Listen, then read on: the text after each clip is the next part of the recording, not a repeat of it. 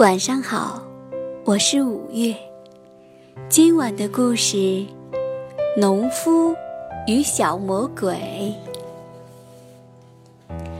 从前有一个聪明的农夫，他智斗小魔鬼并赢得宝石的故事，一直被人们津津乐道。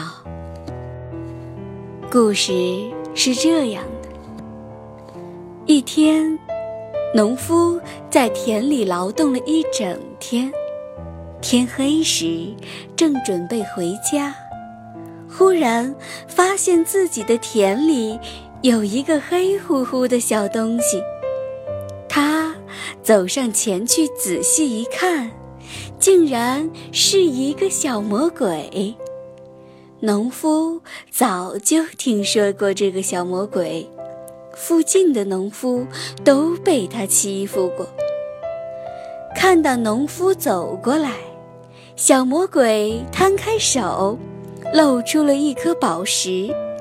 他笑着对农夫说：“这颗宝石比你所有的财产都重要。只要你连续两年把田里的收成给我，这颗宝石就归你了。”农夫。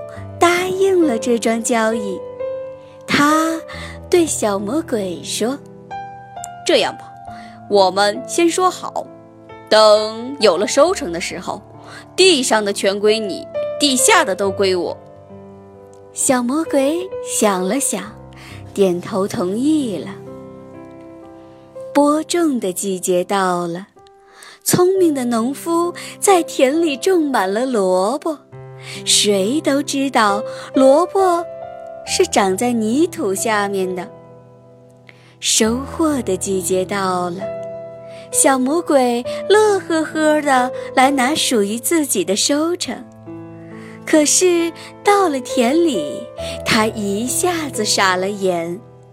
农夫在兴高采烈地挖着大大的萝卜。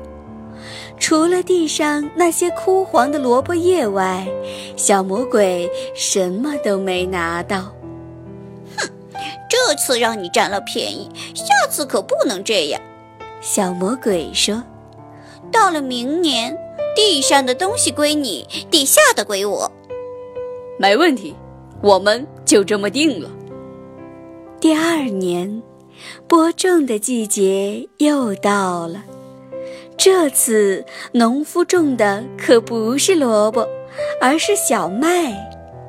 麦子熟了的时候，农夫来到田里，把麦秆儿齐根割倒在地，把饱满的麦穗儿带回家，再把麦粒磨成白白的面粉，做成了香喷喷的面包。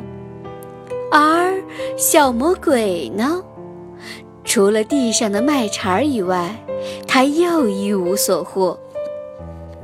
小魔鬼灰溜溜的，只好把宝石交给了农夫。从此呀，小魔鬼再也不敢出来欺负人了。而农夫呢，继续在自己的田里耕种，过着幸福的日子。